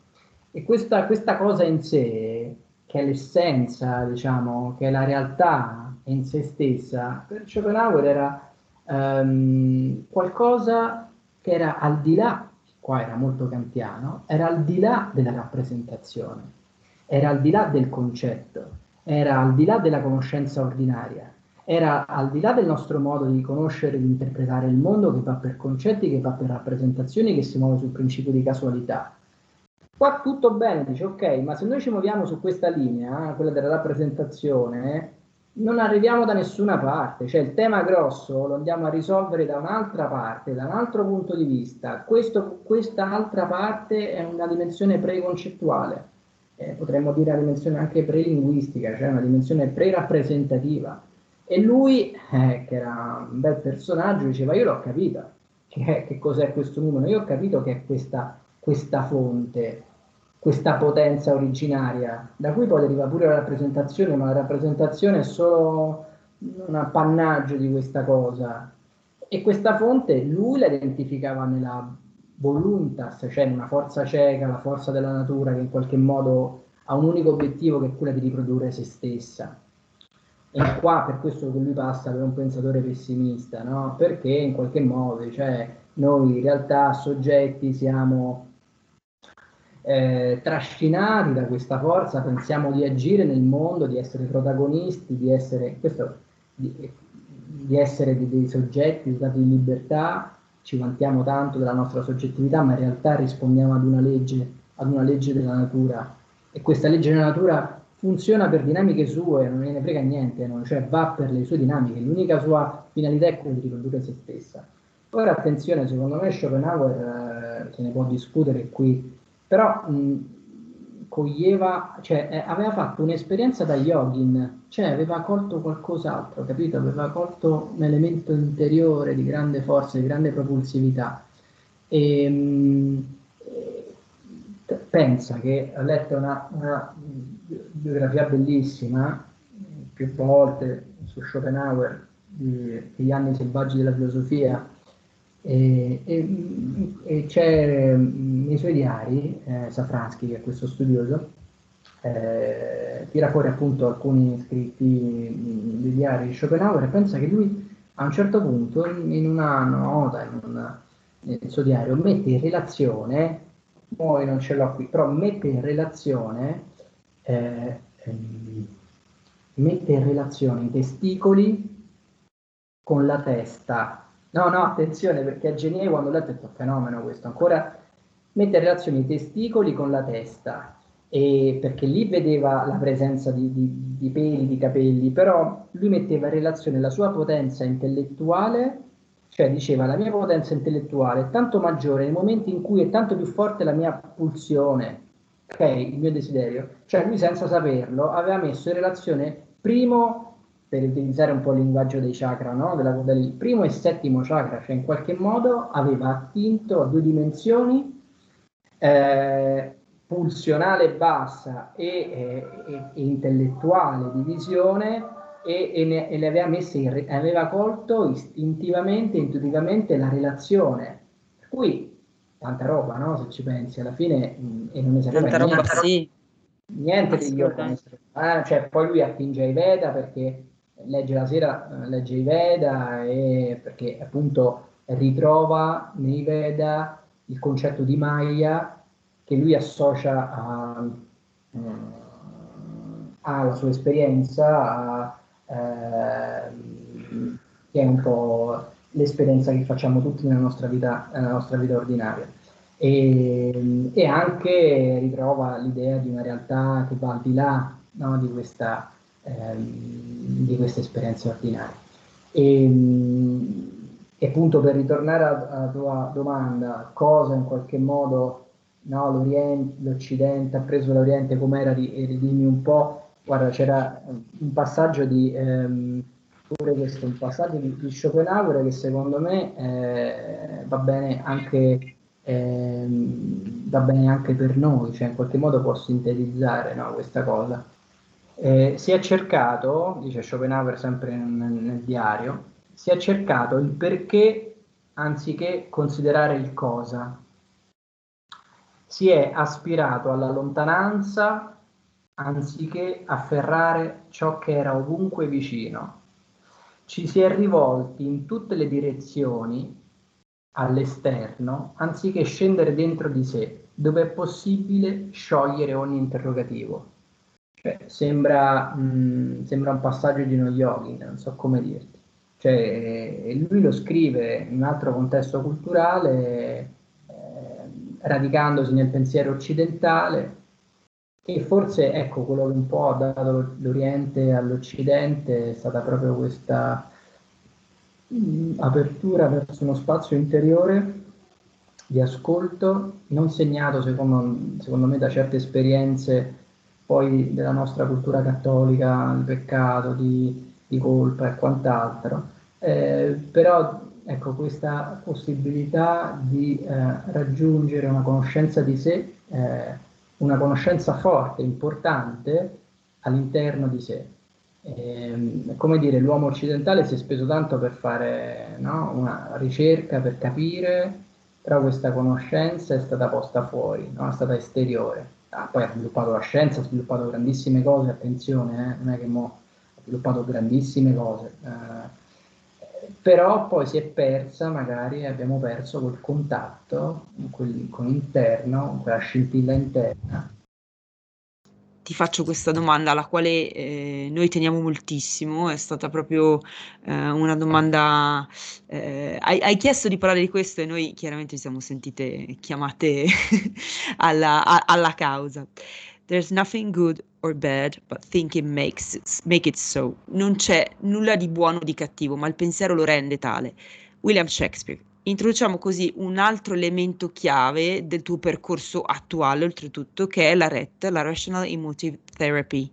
Ed entriamo in un campo molto vasto e trasversale, quello della psicologia, di cui abbiamo parlato tra altre cose finora, e centriamo tenendo in una mano di Yoga Sutra e nell'altra un bigino di filosofia. Secondo Albert Ellis, il padre della RET, siamo noi stessi individui a determinare inconsciamente, con il nostro stesso pensiero e i suoi molteplici filtri, la qualità di un evento e della realtà stessa. Essendo noi stessi a costruire inconsciamente anche il nostro vissuto emotivo, siamo sempre noi i protagonisti in grado di cambiare e scegliere una vita emotiva equilibrata, un po' come se fossimo eh, un, un, serpente che detiene sia il veleno che l'antidono al proprio veleno. Essendo quindi noi a scegliere di costruire la tanto ambita felicità. Andrea, dacci qualche informazione in più su questo tuo interesse e dici, siamo solo noi ad aver intravisto un collegamento con il concetto di Klesha, Yama e Niyama o anche tu trovi qualche cosa, qualche collegamento tra Ret, Klesha e Yama e come si inserisce la pratica dello yoga in questo panorama? Ah, come anticipavo un po' all'inizio, per me l'incontro con, con la Ret, questo approccio cognitivo, questa esperienza di eh, psicoterapia cognitiva è stato, è stato, centrale perché fu un'esperienza proprio di, di, eh, di, apertura. A posteriori dico è stata un'esperienza di liberazione, a posteriori dico forse è stata la mia prima esperienza spirituale, termine che assolutamente si può tematizzare, ma al di là di quello, eh, lì compresi come i nostri modi di pensare, questo è proprio che, di cui parla la rete, i nostri modi di pensare che rational emotive therapy, no? per cui terapia razionale emotiva, i nostri modi di pensare influenzano moltissimo ovviamente il nostro modo di, di percepire la realtà e di, ehm, di relazionarci eh, con gli altri, relazionarci, il nostro modo di stare al mondo, il nostro modo di comportarci. Ehm, Ri, ehm, Albert Ellis eh, si rese conto eh, che che i pazienti, sapete, no, che la, sappiamo un po' che la psicoanalisi, diciamo, studi solamente in termini più scientifici e le prime applicazioni furono su, sui pazienti nevrotici. Lui si rese conto che eh, questi pazienti nevrotici, in fondo un po' tutti siamo, possiamo essere un po' nevrotici, eh, cioè portare delle conflittualità interiori in questo senso, eh, avevano delle, eh, dei modi di pensare che lui definiva irrazionali, cioè basati su assoluti. Eh, so, deve essere così, deve essere così, e, ehm, ehm, giudizi su di sé in termini assoluti. Ora, lui si rese conto che noi abbiamo dei modelli di pensiero in testa. Eh, eh, tanto più questi modelli di pensiero in qualche modo sono ragionevoli, nell'ottica della ragionevolezza, della flessibilità, eh, tanto più noi in qualche modo abbiamo un'esperienza di, libertà e, e, e, abbiamo molte più possibilità di agire funzionalmente nel mondo. Tanto più noi invece portiamo dentro delle conflittualità eh, espresse dal nostro pensiero in forma di rigidità mentali, essenzialmente devo fare così, se non faccio così è disastroso, eh, devo fare così perché altrimenti non valgo nulla, eh, se questa persona fa questa cosa la odio, no? cose che possono sembrare infantili, però un po' spesso oh, possiamo avere nel sottofondo questo, questo approccio. Ecco, questo tipo di, eh, di pensieri ehm, riduce molto la nostra possibilità di godere della vita, di godere appieno della vita. Ehm, il, diciamo il, eh, l'avvicinamento che tu fai no, tra questo tipo di esperienza il clash nello yoga a me richiamano molto eh, l'idea de, della pratica come un percorso per uscire dalle limitazioni che alle volte noi stessi ci, in qualche modo ci, ci poniamo o che abbiamo ereditato, perché poi, voglio dire, noi sappiamo che la sofferenza nello yoga, come ci diceva D'Angeli, eh, o comunque la nostra relazione con il mondo passa attraverso i sensi, questi sensi alterano no? il nostro modo, condizionano il nostro modo di relazionarci secondo delle chiavi che nello yoga vengono definite come tamasiche, rajasiche, per cui più aggressive, magari più letargiche, eh, però non è solo questo, non è solo nostro, sono i nostri sensi che in qualche modo ci, ehm, ci condizionano, ma sono anche quelle tracce deposte nella memoria, no? samskara, vasana, come vengono chiamate nello yoga, che eh, provengono boh, chissà, vengono sicuramente dalla nostra, dalla nostra storia personale, no? da, e che noi ci portiamo dentro e condizionano fortemente il, di, di sta, il nostro modo di stare al mondo. E, mh, per me l'esperienza della rete è stata una prima occasione di eh, cogliere la possibilità di eh, trovare parchi di libertà interiore, dei nuovi spazi interiori. Così come noi in qualche modo eh, attraverso una pratica sul corpo, una buona pratica di yoga no? condotta sul corpo, troviamo nuovi spazi, no? possiamo trovare nuovi spazi, nuovi varchi, nuove disponibilità del corpo, che scopriamo essere eh, anche nuove disponibilità energetiche, no? il flusso dell'energia, no? chi pratica se ne accorge, è diverso, è più fluido, è più ampio, no?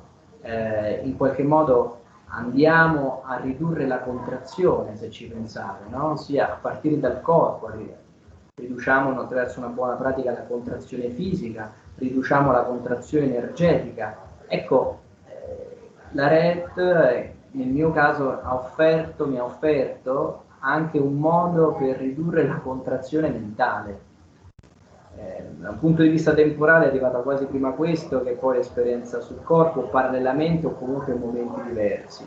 Però quello che voglio dire, che ci, in qualche modo ci tengo a dire, è che a me sembra che lo yoga sia proprio un'esperienza di riduzione della contrazione, no? riduzione della contrazione egoica, riduzione della, della, contrazione fisica, energetica, della contrazione mentale. Questa contrazione, no? che poi appunto nei Klesha viene assunta eh, nella, nella, nella, concettualizzazione de, di asmità no? dell'io, che riduce profondamente la, la nostra eh, percezione dell'esistenza, riduce fortemente il nostro spazio di coscienza e eh, uscire da queste tematiche, cioè uscire da queste limitazioni, eh, secondo me è un po' il percorso eh, e il significato forte de- dello yoga a diversi livelli. Può essere a livello fisico, per cui esco da una contrazione fisica,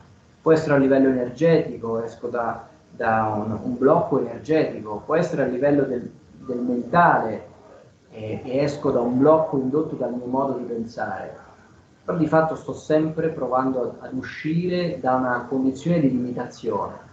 Però questo per dire che ehm, ecco, una retta visione, per utilizzare il termine buddista, eh, che passa attraverso lo studio di sé, no? che passa attraverso la conoscenza, ehm, che passa attraverso la relazione eh, con gli altri, eh, persone con cui possiamo confrontarci.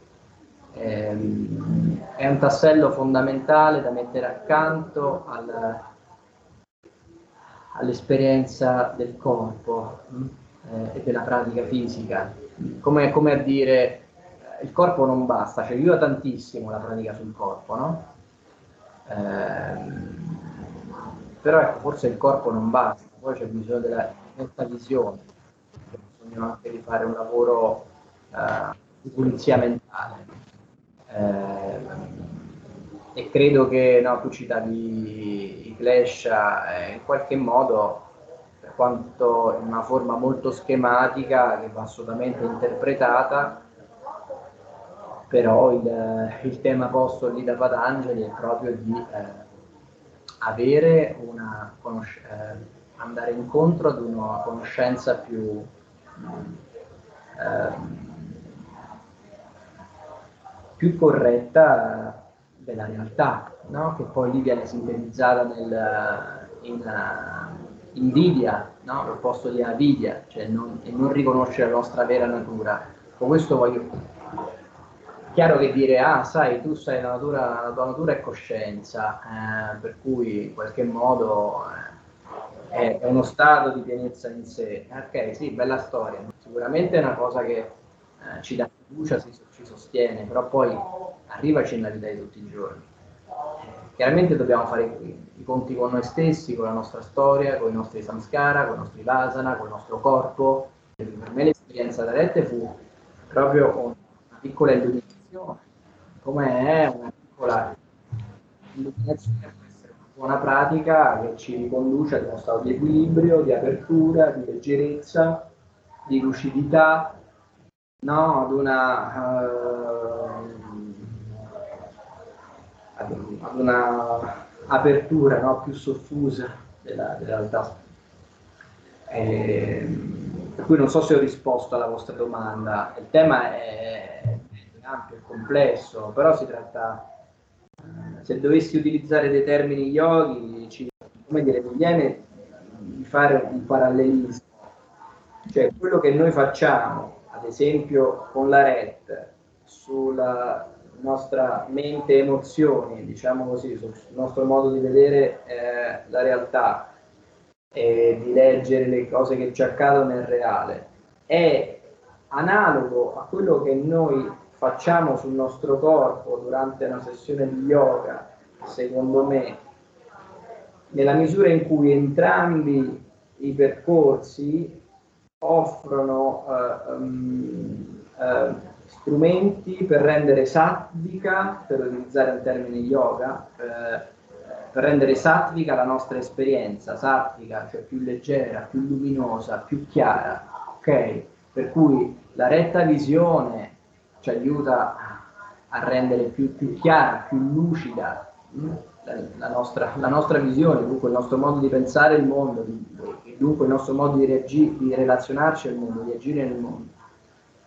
E un certo tipo di lavoro sul corpo ci aiuta a rendere in qualche modo più, leggero, più sattico il nostro, il nostro corpo. E dunque, qual è la cosa, se ci pensate, grandiosa dello yoga? E ci dice che il, la qualità del nostro corpo influenza eh, il nostro modo di sentire la vita.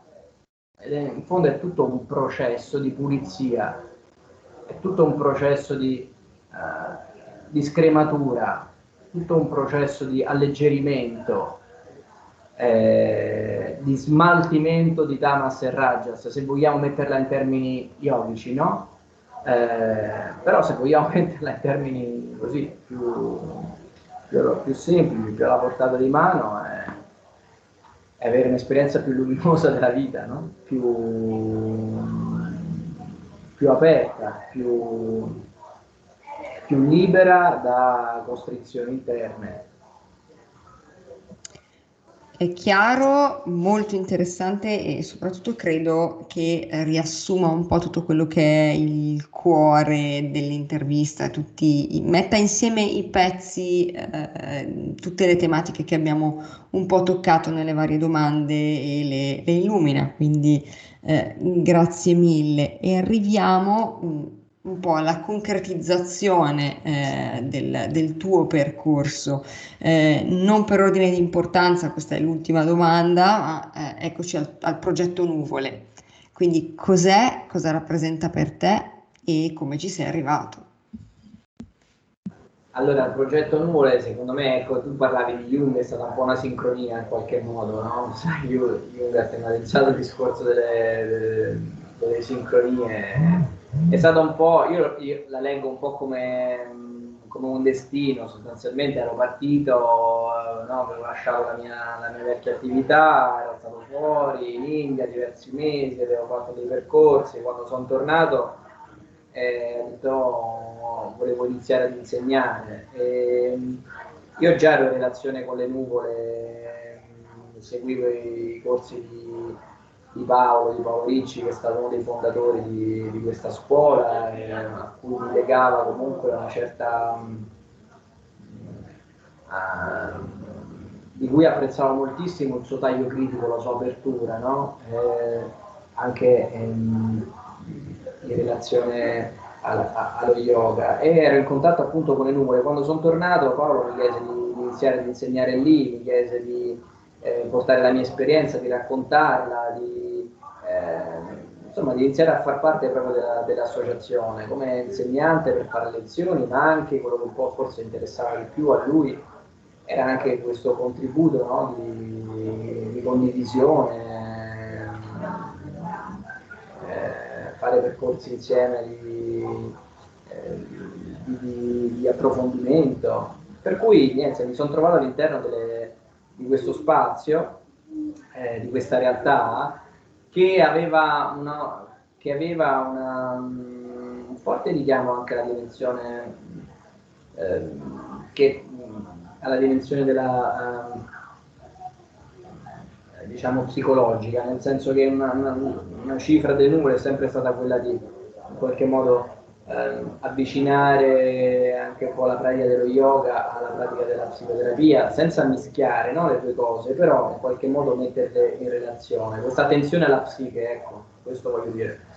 Ehm, perché molte persone no, si avvicinano allo yoga perché vogliono risolvere magari un problema che può essere di schiena, ma può essere un problema d'ansia, piuttosto può essere eh, un contributo ulteriore che loro mettono insieme ad un percorso di psicoterapia, e secondo me è una cosa validissima. E, ehm, e, niente, per cui ho iniziato la mia esperienza di insegnamento, poi le cose sono andate avanti, eh, sono passati anni, eh, Paolo a un certo punto ha sentito l'esigenza di allontanarsi perché sentiva un po' il bisogno di tirarsi fuori un po' una dimensione associativa, di, di continuare il suo percorso molto solitudine e niente, mi chiese un po' di se volevo di, di proseguire il discorso delle nuvole. Lui a un certo punto, ma farmela breve, sono trovato un po' ad avere ereditato un po' questa realtà, e, um, che poi sta cambiando forma. Um, però ecco, l'ho vissuto un po' come un segno del destino, sapete, no? Dice, quando le cose poi alle volte sono troppo complesse, eh, difficili, eh, per qualcuno diventa uno stimolo e magari no, un'occasione per testarsi.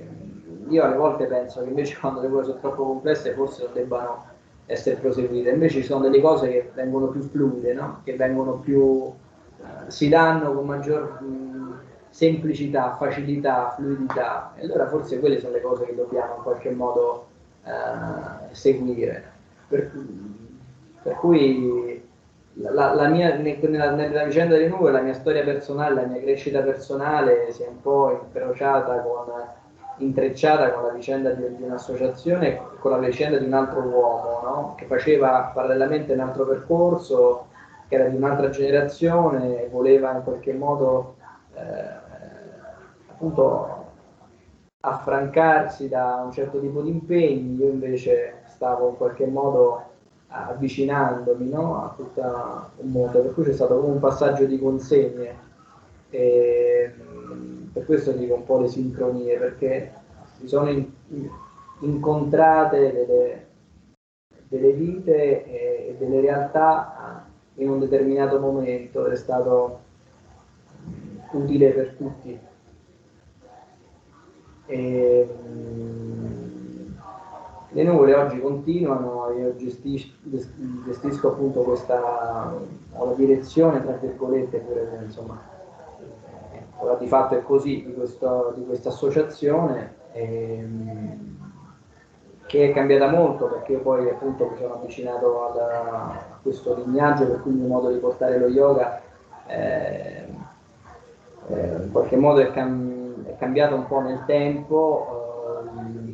Però l'apertura mh, critica, eh, la libertà di pensiero che in qualche modo caratterizzava le nuvole prima, secondo me la caratterizza ancora adesso. Eh, in questo senso trovo un filo, un filo rosso di continuità. Allora, eh, ti chiediamo di rispondere o con una parola o con un breve concetto, quindi non eh, una risposta articolata, quindi deve essere un qualche cosa che nasce da dentro e, e, e viene fuori di botto. Il tuo luogo del cuore. Casa. Se fosse una canzone, saresti? Sarei una canzone dei Portichet. Ti chiedo il libro che vorresti aver scritto. Vorrei aver scritto questo carino, il libretto di Pessoa, che è il suo racconto mm. viaggio in India, che intreccia esperienza uh, reale a un'esperienza letteraria, che si chiama Notturno indiano, se non sbaglio. Perfetto. E invece il libro che hai letto e riletto? Il libro che ho re- letto e riletto... Mm, guardate, forse mm, questo libro, questa biografia di... Um, Arthur Schopenhauer, eh, si chiama Arthur Schopenhauer Gli anni selvaggi della, e gli anni selvaggi della filosofia, eh, di questo autore eh, tedesco che si chiama Rudiger Safransky, se non sbaglio. E l'ho letto e riletto perché ci sono degli spunti fantastici, cioè, c'è proprio l'intreccio tra eh, tra vita personale, storia personale, pensiero, di quanto queste due cose non si possano scindere. Eh, c'è mh, l'esperienza del bambino e dell'uomo prima dell'intellettuale, c'è l'esperienza della, dello yoga, tra virgolette, o, anzi diciamo così, della filosofia intesa anche come una chiave di, di liberazione, e poi è scritto benissimo, è, è un bellissimo quadro storico-filosofico dell'Ottocento, tocca proprio dei temi che mi sono piaciuti tantissimo. E l'ultima domanda facilissima, le tue coordinate, dove ti possiamo trovare? Allora, mi trovate a Roma, eh, il sito delle nuvole, yogalenuvole.it, eh, noi stiamo a Roma in zona Pestaccio, io volevo concludere questa puntata raccontando a tutti, perché poi questo è, è, il bello dell'essere on air, che eh, il nostro ospite sta trasmettendo, registrando da un salone parrucchiera. E questa è la prima volta che questa cosa succede a Yoga 2100 ed è fantastico. Comunque volevamo ringraziarvi ancora per essere rimasti all'ascolto di questa puntata. Vogliamo ringraziare Andrea Gabbi, che è il nostro primo ospite capitolino Grazie Andrea. Grazie a voi grazie eh, per lo spazio, le domande e l'opportunità, un, bel, un bello spazio di, di, scambio. E vogliamo darvi ancora una volta eh, le nostre coordinate sui social, siamo sia su Instagram che su Facebook, lasciate un commento, lasciate un feedback e ci risentiamo alla prossima puntata. Alla prossima puntata.